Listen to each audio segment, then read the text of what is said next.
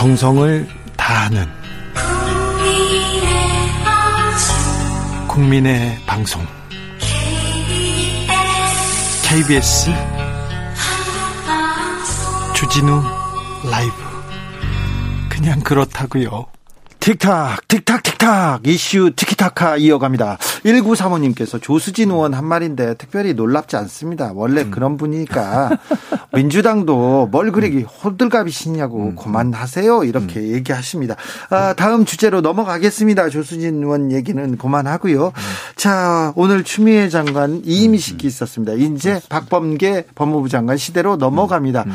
아, 어떻게 어떤 어, 어떤 그 그림이 그려지십니까, 김병민 의원님? 네, 추미애 장관이 좀 그리울 것 같다는 생각도 듭니다. 워낙 화려하게 문재인 정부의 많은 이슈들을 다 끌고 가서 음. 박범계 장관이 새롭게 추미애 장관만큼 혁혁한 음, 법무부를 이끌어갈 수 있을지 고민이 좀 되고요. 음. 추미애 장관이 물러나는 마당에 법무부 업무평가 보니까 최하위 등급 받았더라고요.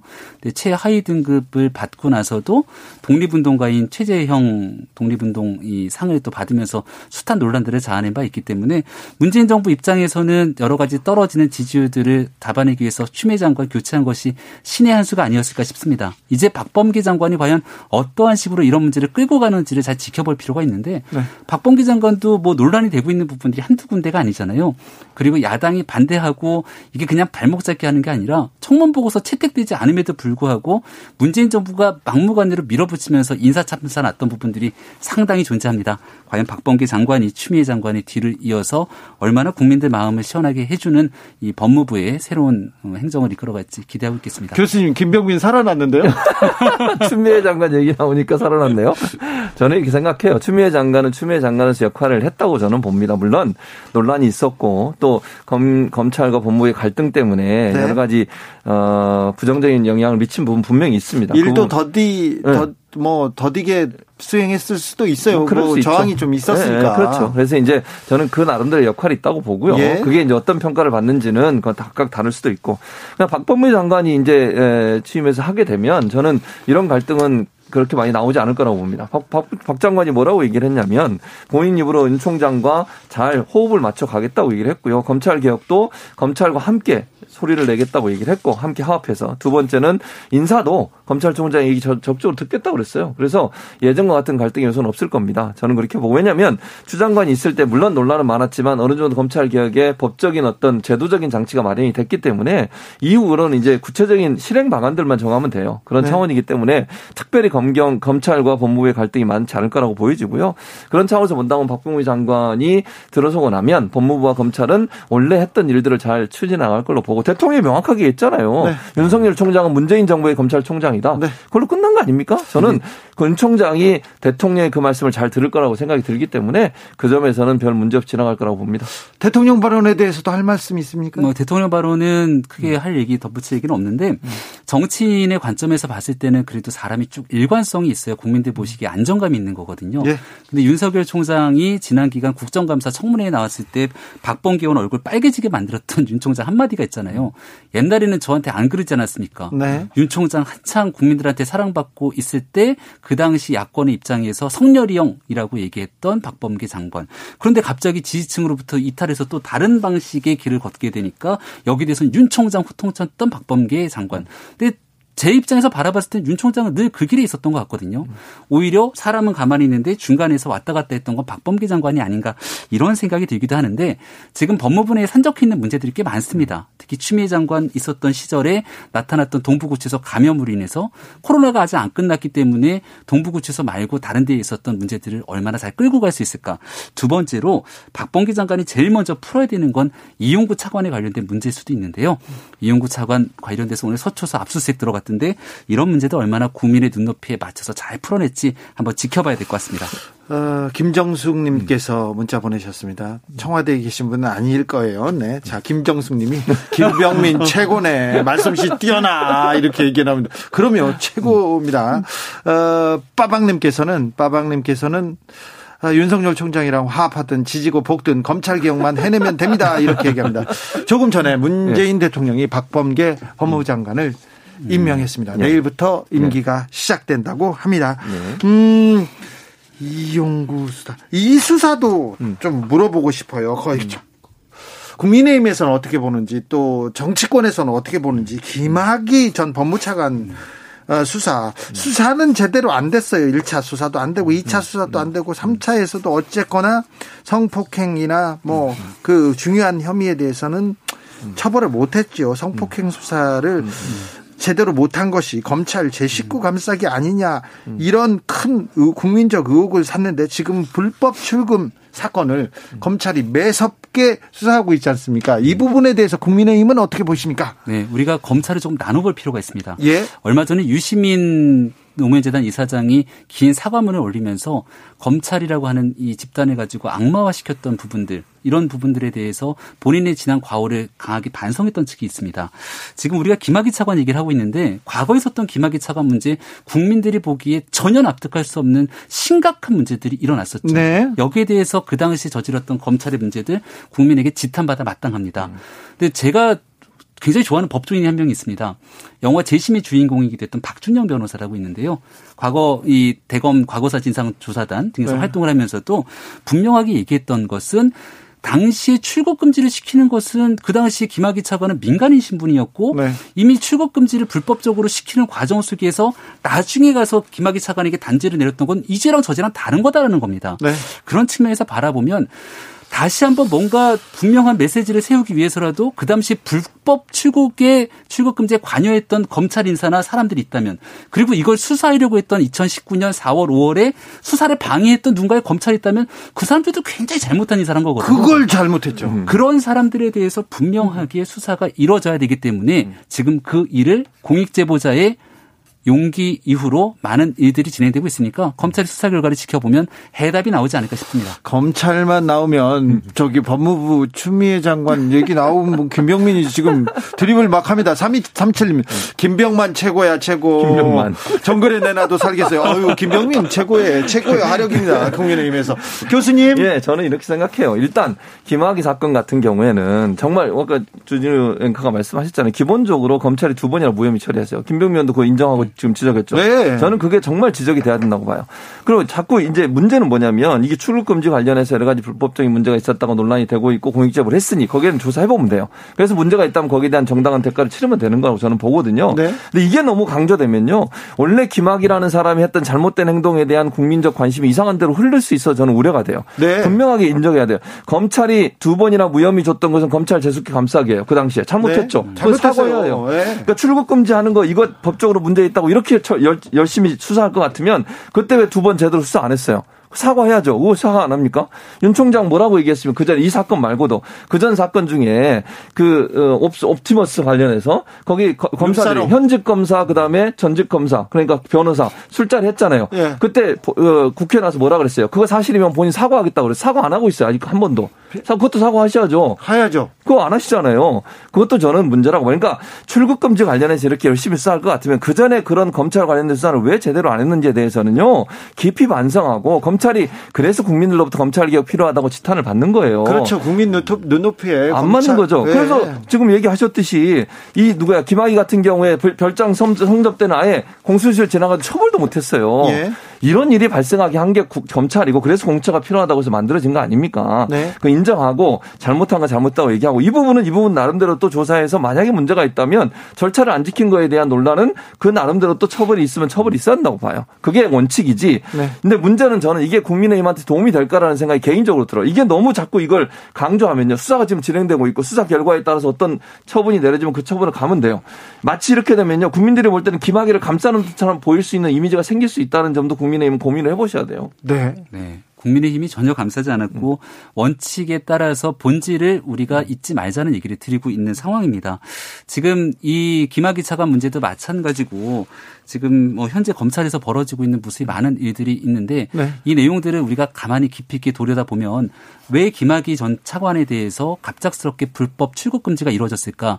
이천십구 년 삼월 달로 시계를 잠깐 돌릴 필요가 있는데, 그로부터 닷새 전에 청와대에서 문재인 대통령이 조직의 명운을 걸고 이 부분을 수사하라고 얘기를 하게 됩니다. 얘기했어요. 음. 특별수사본부가 네. 꾸려졌는데 음. 수사가 음. 더디니까 청와대에서 문재인 음. 대통령이 분명히 네. 얘기했습니다. 조직의 명운을 걸라. 그리고 네. 나서 아주 뭔가 딱 딱딱딱딱 아구가 맞는 것처럼 불법적인 출국금지, 출국정보 조회를 하게 됩니다. 근데 우리가 여기에 대해서 김학의 차관이 밉다 그래서 이 미운 사람에 대해서는 무엇인지 그 사람이 기본권을 침해할 수 있다 이렇게 바라보기 시작하는 순간 사회의 근본적인 법과 정의가 무너지게 되는 거죠. 원칙이. 우리가 이 불법적인 조회하면 제일 먼저 떠오르는 사람이 있습니다. 최동욱 전 검찰총장 기억하시죠? 네. 제가 그 당시에 서초에서 지방원을 하고 있을 텐데 네. 서초가 난리가 났습니다. 네. 왜냐하면 거기에 서초구청에 있는 직원이 나서 갖고서는 네. 이 문제를 정보를 조회했던 건데 누군가가 정치적으로 생각이 다르다는 이유로 누군가가 사회적으로 악마와의 대상이 됐다 그래서 그 사람의 기본권을 침해하는 행동이 아무렇지 않게 자행되고 아이고 그 사람은 뭐 문제 있으니까 이렇게 넘어가게 되는 순간 대한민국은 더 이상 법치국가가 아닙니다. 이 부분에 대해서 누군가를 감싸려는 것이 아니라 법과 원칙을 위반하는 일이 일어났다면 그리고 그 일이 혹시나 권력에 의해서 장애됐다면 이 또한 분명히 법의 심판을 받아야 되기 때문에 그러니까. 사건을 확인하자는 거죠. 그 뒷부분을 제가 동의한다니까요. 지금 시간이 없어서 빨리 끝내야 네. 어쨌든 뒷부분은 동의하면서 제가 대통령이 조직의 명운을 걸고 해라. 이건 당연한 지시라고 봐요. 아니, 해야죠. 아니, 김학의 전 차관에 대해 두 번이나 무혐의 내렸는데 여러 가지 상황과 정황으로 보면 그 사람 범죄자가 맞다고 보여지는 거잖아요. 검찰총장, 경찰총장이 뭐라 그랬습니까? 영상 보면 누구든 그 사람이 김학의인지 알 수 있다라고까지 얘기했어요. 네. 그런 영상을 갖고 있었던 검찰이 왜 수사를 제대로 안 했냐고요. 그럼 대통령이 그런 지시 해야죠, 당연히. 물론 이 지시를 받고 그 사람들 뭐 출국 금지 과정에서 절 차를 어겼다고 하면 그것도 저는 그 어긴 사람이 처벌을 받아야 된다고 봐요. 네. 다만 대통령이 이런 짓을 안 한 것이 맞다고 저는 보진 않습니다. 네. 당시 근데 최동욱 네. 전 총장 당시 음. 제가 취재를 했는데 그때는 청와대하고 국정원하고 음. 막 조선일보랑 당이랑 이렇게 왔다 갔다 하면서 그 사건하고 이 네. 사건은 이게 좀 수위가 좀 음. 불법 조회가 있었고 그 윗선이 거기까지 갔던 게 훗날 밝혀졌잖아요. 아, 알겠어요. 지금 불법 조회가 있었고 거기에 뭐가 연결되는지 봐야 되고 출국금지 관련돼서 음. 명운을 걸라는 거 한 가지만 더 얘기를 드리면 그때 명운을 걸라고 했던 것 중에 버닝썬 사건도 있었어요. 근데 버닝썬 사건은 조직의 명운을 걸듯이 얘기 잘 안 합니까? 자, 박선봉님께서 음. 김학의 수사한 검사들이 김학의 도망 못 가게 한 건 목숨 거네 이렇게 얘기하는데 그게 맞을지도 몰라요. 설마 그랬겠어요? 잘 모르겠습니다만 그, 그럴 수도 있습니다. 이육육일 님께서는 당초에 일, 이차에 무죄 내린 것도 무혐의 내린 것도 검찰이고 출국금지 한 것도 검찰인데 자기 집안이 다 잘못한 거 이제 와서 돈 놔두고 겨만 따지네 이렇게 얘기합니다. 짱짱짱님 모든 게 절차가 문제라면 그 결과는 당연히 문제가 있는 겁니다. 내노란불 아시다비 끝장이네요. 이렇게 의견도 주셨습니다. 오늘 여기서 마칠까요? 더 예. 뜨거운데 아, 김병민 단독 드리블 더 봐야 되는 거 아닌가요? 자, 아, 진, 최지문 교수님의 랩을 더 봐야 되는 거 아닌가 생각부터 하는데 두 분의 티키타카는 다음 시간으로 미루겠습니다. 오늘도 감사했습니다. 네, 김병민 감사합니다. 의원님 네. 최준봉 교수님 교수님 네, 감사합니다. 감사합니다. 고맙습니다. 정치 피로, 사건 사고로 인한 피로, 고달픈 일상에서 오는 피로. 오늘 시사하셨습니까? 경험해보세요. 들은 날과 안 들은 날의 차이. 여러분의 피로를 날려줄 저녁 한 끼 시사. 추진우 라이브.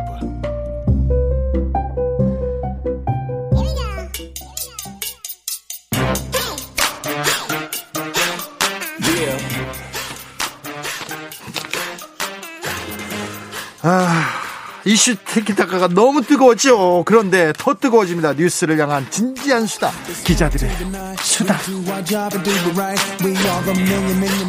라이브 기자실을 찾은 오늘의 기자는 반짝반짝 케이비에스 김비치라 기자입니다. 네, 안녕하세요. 어, 무슨 일로 바쁘셨어요? 국회는 정말 하루도 조용할 날이 없더라고요. 하루도 조용할 날이 없어요? 네, 사실 코로나 때문에 코로나와 관련돼서 뭐 자영업자 어렵다 이럴 때 어떻게 할까? 네. 또 선거 때문에 어떻게 할까? 그리고 네. 이제 오늘 또 지금 뭐 검색어에도 있는 조수진 의원의 발언 같은 경우도 또 새로운 이슈로 떠오르고 있고요. 거기다 취재 기자 전화기를 뺏어가지고요. 그 취재 기자들한테 그렇게 하면 기자들이 또 부글부글 끓잖아요. 그렇죠. 사실 이제 전직 기자 시기 때문에 네. 기자들과의 관계에도 설정도 좀 잘하실 줄 알았는데 오늘 같은 경우는 좀 의외였습니다. 아, 오늘 말고 다른 날도 별로 기자들을 그렇게 존중하시지는 않는 것 같다는 어, 후문이 있습니다. 아, 자, 오늘은 어떤 소식 전할까요? 네, 지금 한 보수단체가 지금 김종철 전 정의당 대표를 고발해서 장혜영 의원이 입장을 내는 등 네. 시간이 지나도 좀 가라앉지 않고 있는 분위기입니다. 그렇습니다. 좀 이게 좀 다른 국면으로 넘어가는 것 같아요. 네, 활빈단이라는 보수단체가 어제 김 전 대표를 장의원 성추행 혐의로 서울 영등포경찰서에 고발을 했습니다. 이 활빈단이 이런 고수 고발 좋아하는데요. 영등포서에 고발을 했는데 일단 이 사건이 서울청 여성청소년과로 이첩이 됐는데요. 네. 아시는 것처럼 이 강제추행은 친고죄나 반의사 불벌죄가 아니기 때문에 당사자가 아닌 제삼자 고발만으로도 수사가 가능하거든요. 그래서 수사가 시작됩니다. 사실 그 이렇게 될 경우에는 장의원의 의사와 상관없이 조사도 네. 진행되고 네. 경찰에서는 사건 정황을 파악하기 위해서 씨씨티비도 찾고 그렇죠. 이렇게 하다 보면 지금 정의당에서 가장 중시하고 있는 이 차 가해를 막기 위해서 구체적인 정황을 궁금해하지 말라라고 했던 이 사건의 본질과는 좀 멀어지는 측면이 있습니다. 당장 그날 무슨 일이 있었는지 그 상황에 대해서 그 사태에 대해서 파악하라고 들 거예요. 그것 때문에 정의당에서는 굉장히 좀 우려하는 것 같습니다. 네, 그래서 장의원이 입장을 냈습니다. 어떻게 저와 아무 소통 없이 일방적으로 가해자를 형사고발하느냐 큰 유감이고 피해자 입장에서는 일상으로의 복귀를 돕기엔커녕 방해하는 처사다라고 비판을 하고 있습니다. 저 시민단체 활빈당이나 일부 시민단체는 고소고발을 주로 업무로 하는 분들이에요. 그래서 그분들이 물어보지 않았을 거예요. 사실 이게 피해자를 돕기 위한 처사냐라고 봤을 때는 말씀하신 것처럼 그렇지 않다고 볼 수 있기 때문에 정의당에서도 비판이 나오고 있고요. 네, 정의당 분위기가 나쁘도 안 좋더라고요. 네, 오늘부터 의원단과 대표단으로 구성된 비상대책회의라는 걸 설치했습니다. 네. 차기 대표를 선출할 때까지 임시기구로 운영을 하면서 강은미 원내대표와 김윤기 당대표 직무대행이 공동대표를 맡았고요. 장의원 포함해서 의원 여섯 명 전원이 이제 참여를 하고 있습니다. 당 의원뿐 아니라 당원까지 포함해서 당 창당일에 구 년 만에 최대 위기다라는 거는 당 안팎의 모든 온라인 게시판 오프라인에서도 다 느낄 수가 있습니다. 아니 여성 인권, 인권을 가장 중시하는 당에서 당 대표가 현지 국회의원을 성추행했어요. 그래서 당 대표가 물러났습니다. 이건 엄청난 사건이죠. 이걸 어떻게 수습할지가 정의당의 앞날의 기로에 서 있는데요. 네. 지금 당장의 우선의 수습책으로는 제보선에서 공천 내지 않겠다는 겁니다. 네. 사실 정의당은 이제 민주당이 이번 보궐선거 자체에 귀책 사유가 있다. 후보 내지 말아라라는 입장을 계속 내왔기 때문에 정의당도 이 원칙에 입거해서 우리가 한 말과 행동에 책임을 지겠다라고 나가고 있는 건데요. 네, 정의당하고 정의당하고 민주당하고도 좀 미묘해지고 있어요. 네, 이것과 별도로 일단 정의당에서는 당 내에 또 다른 성폭력이 있는지를 전수조사하고 예. 이걸 어떤 식으로 할지도 구체적으로 안도 받겠다라고 해서 이 성범죄, 성 문제와 관련해서 정의당이 또 한 번 이걸 어떻게 헤쳐나가느냐를 가지고서 또 정치적으로 입지가 좀 달라질 것 같습니다. 정의당 내에서도 일부 어, 좀 다른, 다른 의견을 가진 사람들이 많아서 정의당이 굉장히 위기에 놓여 있는 건 최대 위기에 놓여 있는 건 맞는 것 같아요. 그렇습니다. 아, 참 어떻게 해결하고 헤쳐나가는지 지켜보겠습니다. 지금 어, 민주당에서 던진 손실보상제 관련해서 가장 큰 관심이 있는 것 같아요. 여의도에서 어, 관련 논의 어떻게 진행되고 있습니까? 네, 자영업자나 소상공인분들 지난 시간 피해가 워낙 컸기 때문에 네. 내가 얼마나 손실에 대해서 보상을 받을 수 있을지 준다면 네. 언제 받을 수 있을지 삶과 너무나 관련이 있는 문제인데요. 네. 지금 국회에서는 일단 의원들의 입법안이 쏟아지고 있습니다. 내고 있어요? 각자가 추계한 방식으로 이렇게 보상하자 이렇게 보상하자 해서 의원들의 입법안이 쏟아지는데요. 재경 어, 재경부라고 하면 안 되는 기재부. 기재부죠. 죄송합니다. 제가 조금 옛날 분이시군요. 예, 재경부 시절에 재경부를 나갔기 때문에 죄송합니다. 기재부에서는 아니 그렇게 하면 한 달에 이십오조 들고 어떻게 보면 백조도 드는데 이거 어떻게 할 거냐, 재원은 어떻게 할 거냐, 뭐 말이 많습니다. 그렇습니다. 기재부 입장에서는 추산도 제대로 안 한 상태에서 준다라고만 하면 얼마나 우리도 부담되고 국회도 부담되느냐, 얘기 좀 줄이자라고 해서 실제 뭐 정부 여당과 기재부 사이의 갈등설들도 계속 나오고 있는 상황이거든요. 그렇죠. 그래서 대통령이 빠르게 교통 정리를 했습니다. 그리고는 네. 그저께 청와대에서 국가 재정이 감당할 수 있는 범위 내에서 입법을 검토해라. 범위를 좀 좁혔습니다. 예. 그런데 과연 국가 재정이 감당할 수 있는 범위가 어디까지냐. 네. 이것도 사실 뭐 지금 의원들이 각자 추산을 해보면 최소 수십조 원에서 많게는 뭐 백조까지 나온다라는 얘기가 나오고 있으니까요. 어떤 사람 안 보면 한 사백조로도 부족해요. 그렇다 보니까 국민들, 특히 자영업자나 소상공인들에 대한 기대는 커지고 그걸 어떻게 입법을 하느냐에 따라서 법은 한번 정하면 돌이킬 수가 없지 않습니까? 네. 예산에 키를 준 기재부 입장에서는 난감한 상황이 지금 봉착이 됐죠. 느티나무님께서 재경부나 기재부나 그때 있던 공무원들 다 그대로 있어요. 이름만 바뀌고 사람 안 바뀌었어요.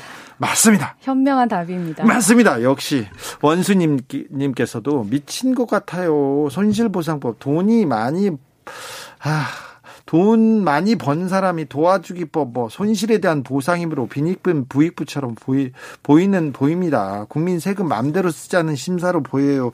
이렇게 좀 부정적인 시각을 가진 분들도 많습니다. 자, 이걸 염두에 둬야 됩니다. 소급 적용을 두고도 이야기가 엇갈립니다. 네, 손실 보상 그렇다면 범위를 어디까지 할 것인지가 또 관건인데. 그렇죠. 정세균 국무총리가 어제 부총리들 만난 자리에서 소급 적용은 현실적으로 안 될 것이다, 안 하겠다 이렇게 얘기를 한 사실이 알려지면서 국회 그리고 기자들도 굉장히 당황스러운 순간이 왔습니다. 왜냐하면 네. 비용 추계를 얼마나 할 것인지 그리고 언제 지급할지에 대해서 계속 저희도 취재를 하고 국회 예정처에서도 기재부나 중기부에서 뭐 국세청 자료 받아서 추계한다라고 했는데 소급 적용을 안 한다는 건 굉장히 다른 얘기지 않습니까? 그렇죠. 그래서 그간의 손실을 보상하자는 게 아니고 앞으로 미래에 또 다른 이런 비슷한 시기가 왔을 때 보상을 하자라는 큰 틀이다라고 이야기를 좀 바꿔버린 겁니다. 결국 이제 재원 마련을 어떻게 할지나 비용 문제로 고민을 하다가 시기를 좀 놓칠 수도 있으니까 일단 당 정의, 당장 속도를 낼 수 있는 방안을 고집하자라는 측면에서는 소급 적용에 대해서는 일단 방향을 튼 걸로 해석을 해야 될 것 같습니다. 아, 참 어려운데요. 그래도 좀, 어, 좀 좁혀보겠습니다. 좀 검토되고 있는 안이 있습니까? 일단은 자영업자나 소상공인들 제가 전화해서 비용 추계가 어렵다는데 어떻게 생각하십니까? 하니까 아니 지난해 매출 그 전년도 매출은 국세청 자료 보면 기본적으로 알 수 있는데 진짜 피해본 업종만 골라내면 얼마 시간도 걸리지 않는다라고 주장을 하고요. 네. 실제 의원 안 중에서도 뭐 유력하게 검토가 됐던 게 연매출 뭐 사천팔백만 원 기준으로 해서 그 아래는 정액 보상하고 그 이후는 비례로 뭐 삼십 퍼센트씩 하자 이렇게 나왔거든요. 그런데 오늘 조금 전에 있었던 민주당 의원총회에서 이것조차도 어렵다. 어이. 최대한 빨리 사 차 재난지원금을 줘서 자영업자들에게 정액을 보상하는 방식으로 가야 빨리 받을 수 있다. 이렇게 지금 정리가 되고 있습니다. 이은경님께서 어려울 때 국민 세금으로 구제해준 기업, 은행들은 좀 내놓아야 되는 거 아닙니까? 다 토해놔라 이렇게 얘기하시고요. 권정환님께서는 국가적 재난인데 정부에서 당연히 지원해야죠 이렇게 얘기합니다. 근데 자영업자 소상공인만 하고 나 같은 근로자들 근로자로 나 소해받 손해받았는데 손해, 피해가 큰데 나는 왜 빼요 이런 사람들도 있습니다. 자 그런데 어, 백조 원 얘기를 한 김종인 비대위원장도 있고 국민의힘 입장 궁금합니다. 네, 국민의힘은 이 논의에 있어서는 한마디로 진퇴양난에 빠졌다고 할 수가 있습니다. 사실 야당 입장에서는 여기서 일관된 비판이나 대안을 내놓으면서 또 한 발짝 나가는 걸 모색을 해야 되는 역할이 있는 건데 그렇죠. 말씀하신 것처럼 김종인 비대위원장은 아니 대통령이 긴급 재정명령이라도 발동을 해서 기존에 있던 예산 중에서 옮겨 쓸 수 있는 거를 권한을 조정을 하고 그렇게 해서 백조 마련해라. 나름 여당에서도 어 좋은 생각인데요 라고 하는 얘기들을 거듭 주장을 하고 있습니다. 여당에서는 그래, 그, 그럴까요? 이렇게 얘기를 하는데 국민의힘에서는 어때요? 그런데 국민의힘에서는 난감한 거죠. 네. 주호영 원내대표가 막상 기자들을 만나서는 피해 업종 보상은 필요한데 기존에 있는 예산 두고서 빚내서라도 하자는 식으로는 공식 입장 아니다라고 한 겁니다. 네. 결국 비대위원장은 사실상 찬성 입장을 공개적으로 소상공인들 만나서도 밝히고 있는데 원내대표는 좀 난감한 결국 일관된 지금 뜻이 모여지지 않다라고 해석해 볼 수가 있겠죠. 우왕좌왕으로 보여요. 결국에는 선거 때문이다. 그러니까 선거 앞에 장사 없다라는 얘기가 여기서 또 나오는데요. 네. 국민의힘 입장에서는 자영업자들 어렵다고 할 때 손실보상 해줘야 된다라고 처음에는 목소리를 굉장히 크게 냈거든요. 네, 그렇죠. 근데 막상 정부 여당이 주도로 입법을 하고 그래, 주자. 지급 시기가 선거가 다가오니까 어 이게 우리에게 불리한 건가 유리한 건가라는 표계산을 하면서 약간의 혼란이 오고 있는 그런 시점입니다. 네. 그래서 김종인 비대위원장이 오늘 기자회견에서 아예 시기에 대해서는 당연히 사월에 지급하면 민주당의 금권 선거다. 일, 이월에 하거나 선거 끝나고 해야 된다라고 했고, 안철수 국민의당 대표도 사월에 지급하면 선거용 지급이다라고 하면서 사월은 안 된다라면서 이제 지급은 하는데 시기를 어떻게 할지를 놓고서 기싸움을 벌이고 있습니다. 잘 생각해 보십시오. 정치권이 선거에 엄청나게 중요하게 생각하고 선거를 중심으로 움직입니다. 그러니까 잘 보고 계셨다가 자, 예, 이, 여기가 잘한다고 하면 거기다 표를 주셔야 됩니다. 이게 안 된다, 대안이 없다 이렇게 하면 다른 데다 주고, 그렇죠. 잘 보고 계시다가 어떤 사람한테 표를 줄 것인지 그때 네. 그게 선거가 그렇게 중요합니다. 팔일육육님께서 어, 시사랩 세 분의 시사랩을 듣고 기분이 업되었는데 비치라님의 차, 비치라님이 차분하게 만들어주시네요. 소상공인분들 화이팅입니다. 얘기합니다. 네. 진짜 아, 힘내셔야 될 것 같아요. 네. 팔육칠이님께서 백조 콜, 백조 받고 더블로 가자. 백조 더 주자는 분도 있습니다. 일단은 어려우니 어떻게라도 좀 주자 이런 의견이 좀 많은 것 같습니다. 자, 국민의힘에서 안철수 국민의당 대표의 행보 어떻게 보고 있는지 좀 관심이 돼요. 오늘 예비 후보 등록 마쳤어요? 네, 이게 많은 분들이 또 관심을 갖다가 또 안 갖는 타이밍에 기호 사 번으로 등록을 마쳤습니다. 기호 사 번 안철수입니다, 일단. 네, 일단 사 번으로 등록을 했다라는 건 단일화 논의에 며칠 사이에는 큰 진전이 없었다라고 볼 수가 있겠죠. 네. 그런데 등록을 하면서도 국민의힘을 압박했습니다. 뭐라고 했어요? 이 주 정도밖에 남지 않은 삼월 초 정도에 협상을 할 때 만약에 시간도 필요하면 굉장히 난감해지지 않겠습니까? 라면서 빨리 협상을 진행하자라는 얘기를 던졌습니다. 단일화 이런 쪽에서는 또, 또 안철수 대표가 경험이 있기 때문에 다 급하다. 좀 빨리 해야 된다 얘기합니다. 그런데 국민의힘에서는 뭐 보궐선거 예비 경선 진출, 진출자 확정하고 아직 갈 길은 멀지 않습니까? 네, 안 대표가 안 대표 의지대로 시간표대로 가고 있는 것처럼 국민의힘도 국민의힘의 시간표대로 가고 있습니다. 네. 어제 공천관리위원회가 예비 경선 진출자를 발표했는데요. 자, 컷오프돼서 몇 명이 떨어지고 서울에선 여덟 명, 부산에선 여섯 명이 이 경선에 진출을 했습니다. 네. 여기서는 이제 책임당원 투표 이십 퍼센트, 여론조사 팔십 퍼센트 해서 다음 달 오 일에 각각 네 명, 서울 후보, 부산 후보 네 명이 본경선을 치르고 안 대표가 아까 얘기했던 그 삼월 초가 되면 최종 후보가 결정이 나거든요. 네. 국민의힘은 이렇게 후보도 많이 나왔고 다단계 경선을 하면 흥행을 해서 네. 우리 후보 지지율 높아질 거다. 흥행을 좀 기대하고 있고 그 얘기인 즉슨 삼월 초 정도까지 기운을 끌어 모아서 그때 안 대표와 단일화를 하더라도 승산이 있을 것이다. 아하, 이렇게 생각을 하는데 그런데 오늘 재밌는 기사가 나왔습니다. 안철수 대표가 국민의힘 입당할 수도 있다 이런 기사가 나왔는데 어? 그럴 리가요 이런 생각도 하고 이거 뭐죠 이런 네. 생각도 합니다. 동아일보 신문에 아침에 단독이라고 해서 국민의힘의 입당 의견 전달이라고 기사가 떴습니다. 예. 그도 그럴 것이 내용을 보면 뭐 원로급 인사들 여러 차례 만난 자리에서 입당 조언을 받아서 안 대표도 여지를 남겼고 비공식 라인을 통해서 김종인 비대위원장에게 뜻을 전달했다. 단일화가 물밑 협상이 벌써 이렇게 빠르게 진행되나라고 기자들도 생각을 했는데 네, 뭐랍니까 김종인 위원장이나 그 당에서는 일단은 오전에 한 아홉 시 정도 되니까 국민의당, 안철수 대표가 있는 국민의당에서 문자가 오더라고요. 네. 금일 보도된 기사 내용은 전혀 사실무근임을 알려드립니다. 네. 라고 했습니다. 일단 사실무근이라고 했기 때문에 국민의힘 얘기를 좀 들어봐야 되는데 네. 김종인 비대위원장이 오늘 신년 기자회견을 했거든요. 네. 여기서 기자의 질문에 답을 했는데 제가 봐도 아, 이 정도면 정말 사실무근이구나 느꼈습니다. 뭐라고 했어요? 스스로 창작해서 기사가, 기자가 쓰시지 않았나? 제의도 못 받았고 지금까지 태도로 봐선 그런 일은 상상도 하고 있지 않다. 상상도 하지 않는다는 얘기를 썼습니다. 아, 그러면 둘 다 엄청나게 강하게 부인한 거 보니까 동아일보 단독 기사 오 번에요?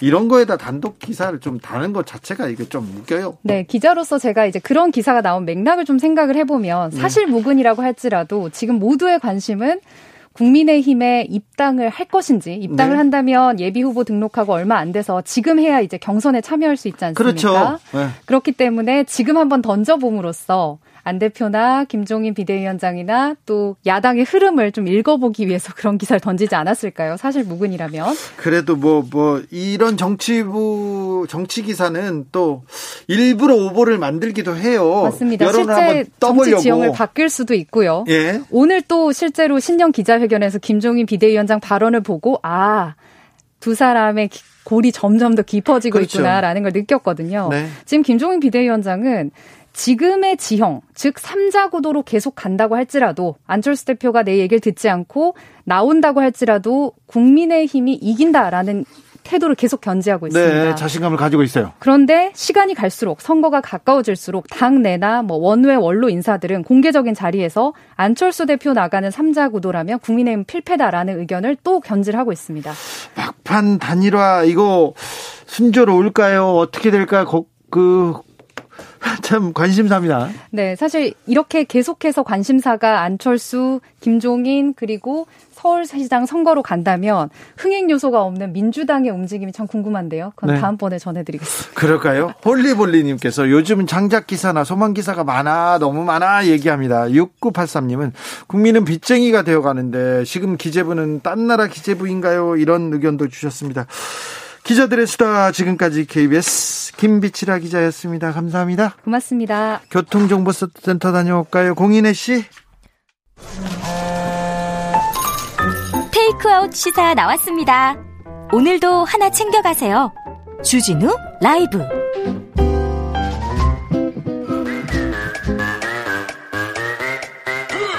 모두 정숙해 주십시오. 재판 오 분 전입니다. 재판부 입장하고 변호사들 들어왔습니다. 그럼 사건 번호 공일이칠 오늘의 재판 시작하겠습니다. 양지열 변호사 출석했습니까? 네, 안녕하세요. 박지은 변호사 출석했나요? 네, 안녕하십니까. 아, 재판은 많고 할 일도 많죠? 많습니다. 무슨 일로 바쁘셨어요? 글쎄요, 뭐 바빴는지 안 바빴는지 모르겠는데 일주일은 그냥 지나갔네요. 금방금방 네. 갑니다. 네. 너무 빨리 가죠. 일월이 네. 이천이십일 년 일월이 다 갑니다. 실제로 한 연말 중 재판이 쉬었어요. 네. 이번 주, 다음 주 재판이 많습니다. 재판이 많습니다. 네. 판결 쏟아지고 있습니다. 네. 그런가요? 네. 그런 것도 모르겠어요. 많습니다. 그냥 네. 워낙 떠밀려가다 중요한 사건들 판결, 판결 선고들도 많습니다. 많습니다. 오늘 네. 조수진 의원 판결 나왔고요. 네. 그리고 정봉주 전 의원도 성추행 의무 무죄됐어요. 예, 무죄 났습니다. 예. 네. 그 뭐 무죄 날 걸로 그냥 일 심에서도 무죄가 됐었고 일 심에서도 무죄였고요. 네, 네. 그래도 이 심 아우 엄청 떠, 뭐 본인은 긴장을 많이 엄청 떨었어요. 네. 저도 뭐 개인적으로 알지만 네. 의외로 의외로 겁이 많으셔서. 네. 아무튼 성추행 행위로 딱히 명확하게 단정지을 수 없다. 네. 네. 그리고는 고의로 허위 사실을 유포하려는 의사가 있었는지 자료가 부족하다 하다면서 정봉주 전 의원은 어, 이 심에서 무죄를 받았습니다. 이제서야, 이제서야 이제 정치 겨우 완전히 정리가 된 거죠. 대법원은 어. 가지 않을 것 같아요. 예, 아, 끝날 것 같습니다. 네. 제가 봤을 때는. 그러면 이제 정치인으로 정치인으로 돌아올 것 같습니다. 자, 오늘 열린민주당 최강욱 대표를 검찰이 또 기소했습니다. 또 했어요. 이번이 세 번째인가요? 이번에는 검언유착 관련해서 허위 사실을 유포했다고 했는데요. 이 내용은 뭡니까?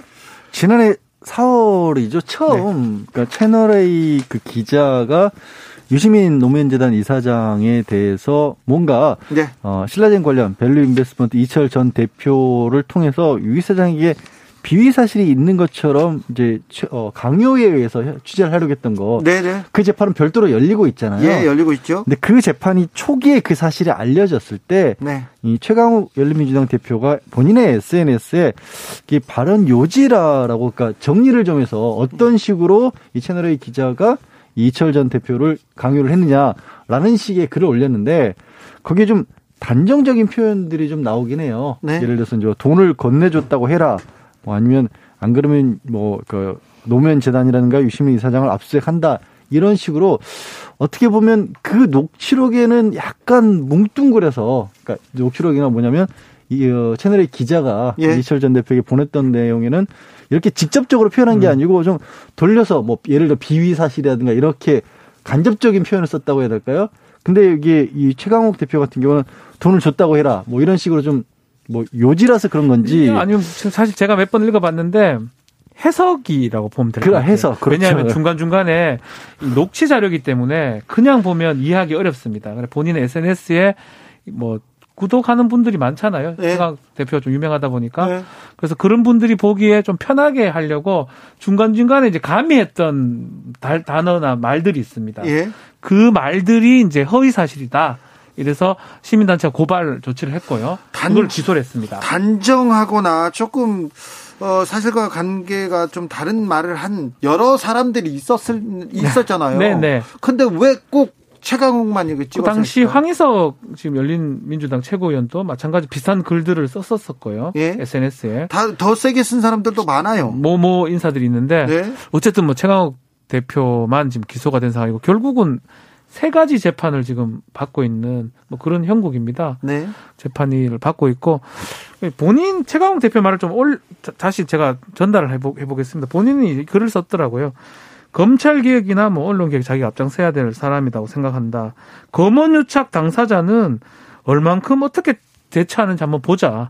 자신은 이렇게 꼼꼼하게 신속하게 기소하고 하는데 이거 말고 반대편에 있는 그 사람들한테는 어떻게 검찰이 기소를 하고 조치를 하는지 엄정한 수사가 이루어질지 지켜보겠다라고 본인이 글을 썼습니다. 네.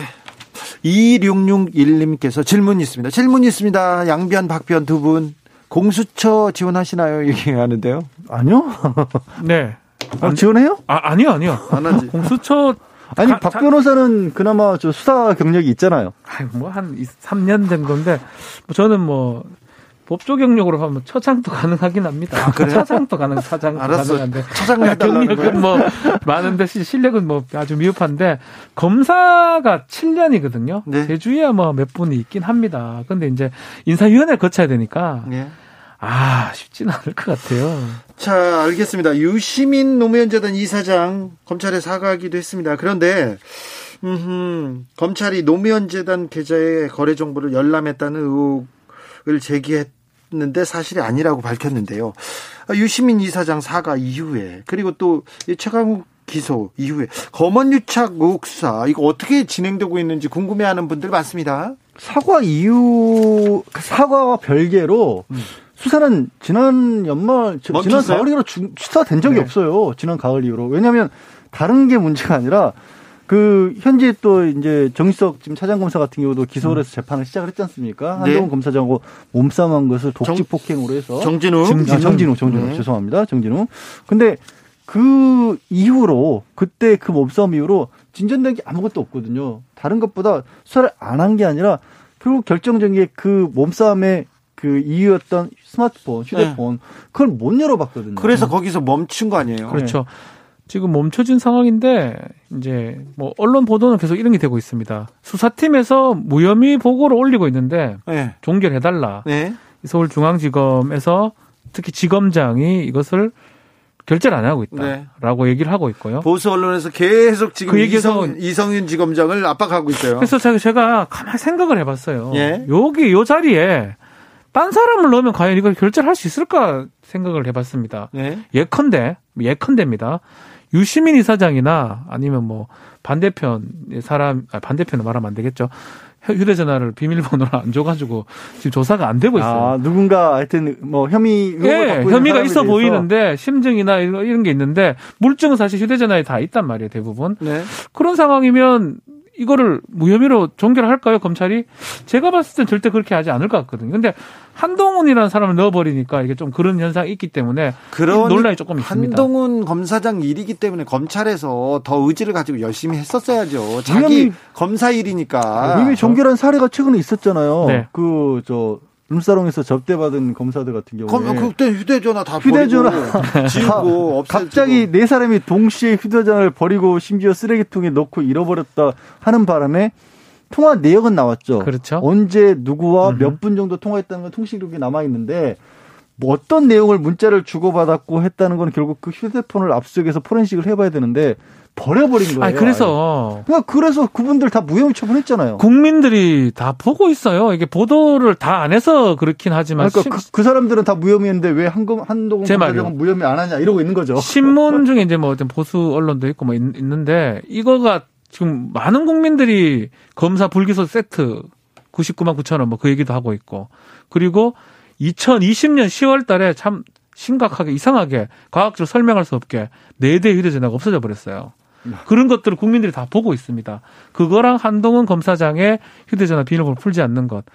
뭔가 검찰은 검찰한테는 좀 유하거나 우호적이고 다른 쪽, 특히 좀 최강욱 대표 얘기를 했지만 최강욱 대표, 유시민 회장 등등한테는 아주 가혹하다. 이런 논란을 피할 수 없는 것 같습니다. 검사들이 검사들이 의혹을 받으면 다른 검사들이 좀 문 좀 마음에는 아플지는 몰라도 더 좀 더 열심히 수사해야죠. 그게 맞죠. 네, 그래야죠. 근데 결국 이, 결국 결국 제가 뉴스를 보니까 예. 어 뉴스 공식적으로 음. 어떤 종합편성방송 채널에서조차도 이 속어라고 하는 일도 이부 삼백이라는 얘기를 뉴스에까지 결국 풀고 있더라고요. 어, 도망가고 첫 부인하고, 번째는 도망가고 두 번째는 부인하고, 부인하고 세 번째는 백을 쓰는 거. 네. 이거를 음. 이제 검사들이 시전을 뭐 보여준 거 아니냐. 네. 거기에 영이 생겼어요. 영은 뭐냐면 휴대 휴대전화를 없애는 거예요. 아. 휴대전화를 없애거나 네. 비밀번호를 못 풀게 하거나. 아, 네. 네. 자. 다음 재판으로 넘어가겠습니다.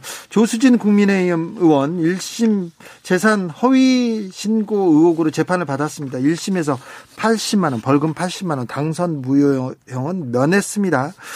근데 검찰이 벌금 백오십만 원 구형했어요.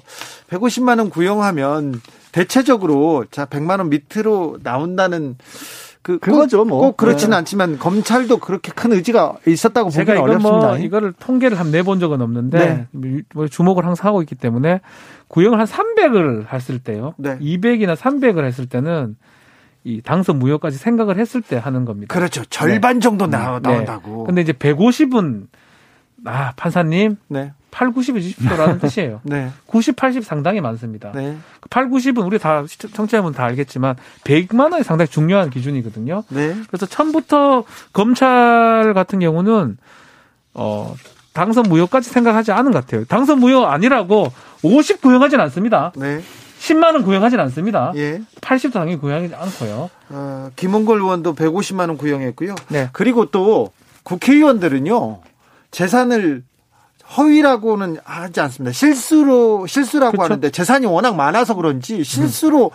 제대로 신고하지 않은 경우가 너무 많아요. 네. 이럴 경우 이걸 다, 박, 그 당선 무효형 하면 너무 많은 사람들이 피해를 본다. 그렇죠. 이렇게 생각할 수도 있어요. 그럴 음. 수도 있고요. 뭐 조수진 같은 경우는 비례대표잖아요. 네. 그러니까 이게 뭐 재산에 많고 적음이 이 사람이 당락 당선되는데 영향을 끼쳤을 사정은 또 아닌 거거든요. 네. 네. 그런 부분도 아마 법원에서도 고려를 할 수밖에 없지 법원에서는 이렇게 싶어요. 했더라고요. 주문해 보니까 정치부 기자, 뭐 사회부 기자 오래 했습니다. 동아일보에서 네. 이십 년 이상 했기 때문에 이걸 모르진 않을 것이다. 그렇죠. 그래서 처벌은 해야 된다라고 네. 하면서도 지금 말한 것처럼 비례대표이기도 하고요. 음.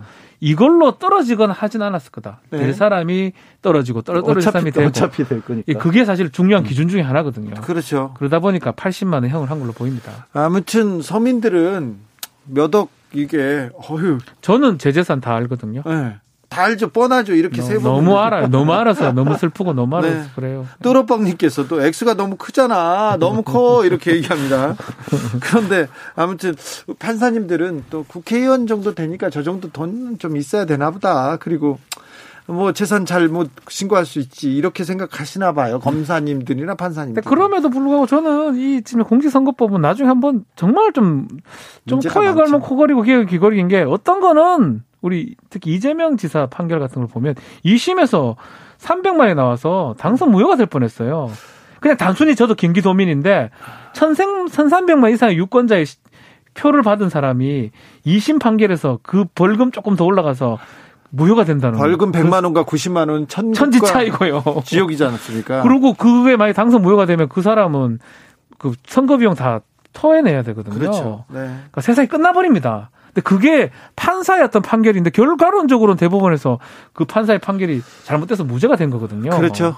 자, 어, 재판이 코로나 때문에 쉬었다가 그리고 또 겨울에 잠깐 쉽니다. 네. 연말에. 그러다가 지금 재판 판결이 계속 나오고 있는데 우병우 전 민정수석에 대한 판결이 내일 나온다고 하다가 다음 음. 달로 미뤄졌어요. 음. 국정농단 그리고 또 그 당시 박근혜 전 대통령 청와대에 있었던 우병우, 최윤수 이런 사람들 재판도 좀 남아있는데 어, 또 어떤 어떤 재판 주목해야 됩니까? 뭐 지금 지난 최근에 나왔던 것 중에서 가장 큰 이슈였던 삼성 이재용 부회장에 대한 재판에 대해서 이제 마무리됐죠? 부회장 측에서는 확정됐죠. 재상고 안 한다. 대법원 네. 가시 않겠다. 특검도 그랬고요. 네. 네. 그래서 이 년 육 개월 실형으로 그냥 확정이 된 거죠. 네, 뭐 재상고 안 하기를 막 우리 많은 분들이 예상을 했습니다. 네. 그 이유 중에 뭐 몇 가지 이유가 있겠지만 일단 지금 구금이 돼 있고요. 법정 구속이 됐기 때문에. 네. 거기다가 막 가석방 얘기들이 많이 해요. 네. 가석방하고 뭐 사면까지는 아직 그 얘기는 좀 이런 것 같은데. 사면 얘기도 많이 합니다. 일단 하기도 하고요. 음. 근데 가석방이 여건이 이제 좀 형법상으로는 삼분의 일이고 그건 벌써 끝났어요. 십이 개월 했기 때문에. 통상적으로는. 통상은 삼분의 이입니다. 네. 저희가 가석방 네. 할 때. 그러면 십이 개월을 살았기 때문에 삼십 개월 중에 앞으로 팔 개월 정도 더 살면 됩니다. 예. 그러면 그때부터는 가석방 한다 하더라도 국민적 여론이 나쁘진 않아요. 만약 올 구월이나 시월 달에 한다 그러면 양형 성적이 좋다는 가정하에서요. 또 그렇게 되겠죠. 예. 그럴 가능성을 봤을 때는 확정받는 게 오히려 본인한테 유리하겠죠. 차라리 차라리 음. 모범적인 사례를 보이고. 그렇죠. 저도 이게 구속이 돼서 법정 구속이 돼서 이 실형 선고를 받으면서 다른 것보다 이제 삼성바이오 재판에서 굉장히 불리한 처지에 놓였기 때문에 그렇죠. 이걸 어떻게 뚫고 나갈지 굉장히 고민을 많이 했을 것 같아요. 그러나 제일 할 수 있는 방법은 그래도 삼성바이오 재판을 좀 미루고 음흠. 미루고 있는 상황에서 가석방 요건이라도 만들어서 그 다음에 한 번 더 밖에 나가서 삼성바이오를 다투는 게 최선의 아마 방법이 그렇죠. 아닐까. 그래 생각할 것 같아요. 진짜 재판은 이제 시작됩니다. 경영법 불법 승계 의혹, 삼성바이오로직스 분식 사기 뭐 이런 사, 혐의인데 네. 이 재판은 어떻게 됩니까? 일심 재판 네. 이제 시작됩니다. 시작되는데 시작되고 정경심 재판부가 이 재판을 맡습니다. 네. 임정엽 부장이죠. 네. 뭐 재판부 이동이 있을지는 한둘이 바뀐다고 얘기는 있는데 아직 그렇죠. 확인을 못 해봤고요. 그래서 재판이 이제 이월, 일월 되면 진행이 될 거고요. 실제로 여기는 이 국정농단 사건은 더 문제예요. 만약 유죄가 나면요. 중형이 될 수밖에 없는 상황이고 자본시장법 위반, 시세조정 등등이거든요. 네. 더 다른 문제도 많고요. 그래서 삼성 입장에서 이재용 부회장 입장에서는 무죄 전략을 취할 수밖에 없을 것 같아요. 집행유예 전략을 못 취합니다. 아니 그런데 이거를, 이거를 무죄 전략을 하기가 되게 모릅니다. 전략을. 아니 이게 왜 그러냐면 그렇죠. 이미 네. 관련자들이 구속되거나 지금 재판을 받았어요. 아니 그리고 지금 이 년 육 개월 확정된 이유가 불법 승계, 경영권 승계 때문에. 아니, 근데 우리 우리 상식적으로 건데. 그렇게 보고 법조인들 다 많은 그래 보는데 삼성이니까 실제로 우리 저기 수사 전문위원회 음. 그때 하면서 아, 그. 불기소 의견을 냈을 때 아니, 이거였습니다. 수사 수사 전문위원회, 네. 심의위원회는 심의위원회. 그거는 그건 전문가들도 아니고요. 모르는 분들 어, 전문가들 아니야. 그건 뭐 종교인 뭐 이런 분들 사회 각계 그냥 뭐. 네. 그 스님도 왜 나, 다른 사람들이 그렇게 얘기하더라고 얘기하시더라고요. 네. 그런데 이걸 무죄 주장한다고요? 저는 그럴 설마 그럴까 싶은 상황이긴 합니다. 근데 이제 박 변호사 얘기는. 그렇게라도 하지 않으면 너무 무겁기 때문에 그렇지 그래 봅니다. 예. 또 삼성이기 때문에 그 전략을 취할 수도 있습니다. 음. 어, 이오육오 님께서 담당 판사가 표창장 사 년 판사 그분 맞다고요? 맞아요, 맞아요. 아, 그렇 그렇다고요? 예, 맞아요. 임정엽 판사님 맞다 맞습니다. 맞아요. 네. 예. 어, 사이공사 님께서 저는 검사가 삼백만 원 구형했는데 판결 삼백 나왔습니다.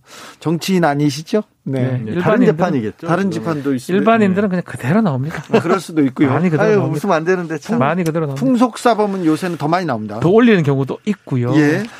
어, 전두환 전 대통령 재판도 한번 가볼까요? 네. 전두환 전 대통령이 지금 항소심을 앞두고 있습니다. 광주에서 재판을 받았는데 서울에서 재판받게 해달라 이렇게 지금 신청했어요. 어, 전에도 관할 이전 신청을 했었어요. 광주에서 재판받는 거 멀다고 옮겨달라고 했는데 안 해줬거든요. 네. 이거 어떻게 보십니까? 이전해줄까요? 아무런 이유가 없어요. 자기가 재판받고 싶다 해가지고 나 집이 여기고 나 여기 지금 살고 있으니까 재판해달라. 사실 그런 게 불가능합니다. 아니 그래도 좀 옮겨줘 옮겨줘야기도 해야 되는데 이건 또 좀 다른 내용이지만 저도 네. 부산에서 재판을 받고 있거든요. 네. 근데 한 종교 종교 단체에서 골탕 먹이려고 하는 것 같아. 음. 저기 부산에다가 지금 재판 한 번씩 가야 되잖아요. 아니 근데 전두환 같은 음. 경우에는 이, 이 재판을 이송해달라고 신청하는 게. 이게 법상식이라든가 아니면 주변 상식에 비해서 너무 또 이것도 화가 나게 만드는 부분이 뭐냐면 그래요? 일 심에서 다툴 때 네? 다툴 때는 이런 식인 겁니다. 아, 이 입증할 증거들이 음. 제대로 증거가 없다. 광주 시내에서 헬기가 떴으면 더 많은 사람이 봐야 되는데 왜 이것밖에 못 봤냐. 그리고 이 뭐 예를 들어서 전입 빌딩에는 총알 자국도 다른 자국일 가능성이 있다. 음. 그러면서 증거 하나하나를 다 탄핵을 해요. 그러면 증거에 걸어서 다투려면 광주에서 재판해야 되는 게 되죠. 맞잖아요. 아, 그러네요. 그렇죠. 그렇잖아요. 그렇죠. 그러면서 또 재판은 서울에서 하겠대요. 네. 그거 이상한 주장을 하고 있는 아, 거거든요. 내 편이, 그러니까 피의자 편이네, 이거는. 어. 피고인이죠. 피고인이죠. 네, 피고인 그래서 편이. 이 주장 자체가 네. 어찌 보면 정말 여러 면으로 있어서 이 말이 안 되는 주장을 계속 반복하고, 게다가 집행유예 받아가지고 지금 사실 많은 분들이 이걸로도 참 국민적으로도 분노를 일으킨 그런 입장인데 그, 거기서 항소를 한 것도 어이없는데. 전두환 전 대통령 그런데 좀 법을 무시하시는 것 같아요. 법을 많이 무시하죠. 예. 네. 돈도 안 내고. 돈도 안 내고요. 네. 예. 그리고 돈도 뭐, 없다 그러고. 예, 이거 비자금 아니라고 하고. 아니라고 별채는 뭐 이것도 내 거라고 하고. 그냥 웃어버려요. 그냥 재판해버리고 뭐 네. 재판 응하지 않고 뭐 이런 상황입니다. 너무 전, 전직 대통령들이 법을 무시하고 재판을 무시하는 것 같아가지고. 아, 그래서 이 얘기까지 제가 시간이 좀 없어서 안 하려고 그랬는데. 사면의 결과인 거 아닙니까? 음. 그러니까 그래서 지금 지금 대통령들도 네. 지금 들어가 있는 전직 대통령들도 반성이 좀 된 상황에서 좀 사면이 되는 게 저는 개인적으로 좀 맞다고 생각이 네. 듭니다. 공구공팔 님 전두환 씨한테 전 대통령이라고 하지 맙시다 얘기합니다. 아니, 네. 법적으로는 전두환 씨가 맞는데요. 네. 맞습니다. 전두환 씨가 내일 공수처 위헌 여부에 대해서 헌재 판단이 나옵니다. 음. 헌재가 지금 판단하겠다고 합니다. 두 분 어떻게 헌재 결정 예, 예상하십니까? 좀 빠른 걸 봤을 때 각하의 가능성도 있어요. 그렇겠죠? 예, 청구인 적격 같은 게 없어서 기본권 침해를 당하든가 이래, 이래 되면 헌법소원 하려고 그러면 네. 그게 안 당한 사람이 했기 때문에 각하의 가능성도 있고 근데 실제로 상권 분립이나 이런 거에 반한다고 하는데 막 언론에서는 막 북한이나 중국에나 이런 게 있는 것처럼 보이는 네. 얘기를 하는데요. 제가 다 언급하기는 그렇지만 공수처 같은 기구가 전 세계에 엄청 많습니다. 예. 다 있습니다. 거의 네. 다 있어요. 그 이름은 조금씩 다르지만. 네. 그래서 헌법에 반할 여지는 이게 통과가 돼서 각하 안 되고 통과가 돼서 본안 판단을 받았다 하더라도 인용되기는 쉽진 않다. 시점상 좀 그렇고요. 네. 이게 저는 되게 웃긴 게 검 이게 이 헌법소원이라는 것은요. 음. 저희 같은 평범한 국민들이 아 국가가 공권력이 너무 세서 우리 기본권을 침해당했어요. 네. 라고 호소하는 건데 네. 지금 미래통합당이 때 제기한 건 뭐냐면 공수처를 만드는 바람에 검사가 수사권을 잃게 됐어요. 이게 무슨 헌법소원이에요. 검사가 그렇게 막 수사권 이런 게 막 불쌍하고 도저히 안 되겠다. 이건 헌법재판소 나왔어. 인권을 보호해줘야 되겠다. 이런 건 아니잖아요. 네. 그렇죠. 예. 근데 조금 헌재가 좀 일찍 결정을 내줬으면 좋았을 텐데 그때 중요할 때는 가만히 계시다가 지금 하시네요. 헌법재판은 우리 헌법에 사법 정치 사법 기관설 이런 얘기가 있어요. 네. 사법 기관인 건 맞습니다. 그렇지만 정치적 부분을 고려하거나 배제할 수는 없습니다. 그렇기 때문에 계속 보다가 공수처 출범까지 조금 보다가 지금 출범했는데 결... 아 그러니까 지금 결정이 딱 뻔히 눈에 보인다는 거죠. 네. 예. 알겠습니다. 일육삼이 님이 국회의원들이 잘못하면 모두 다 실수래요. 국민인 저도 실수했는데 왜 용서 안 해줍니까? 네. 주진우 잘생겼다고 우겼거든요. 큰 실수했네. 이거는 용서받지, 용서받지 못한 네, 실수로 정하겠습니다. 재판 오 분 전 양지열 변호사, 박지은 변호사하고 함께했습니다. 양지열 변호사 잘못했다는 말이 너무 컸어요. 잘못했습니다. 네. 패시아 보이스의 Always on my mind 들으면서 주진우 라이브 마무리하겠습니다. 저는 내일 오후 다섯 시 오 분에 돌아옵니다. 지금까지 주진우였습니다. 감사합니다. 감사합니다.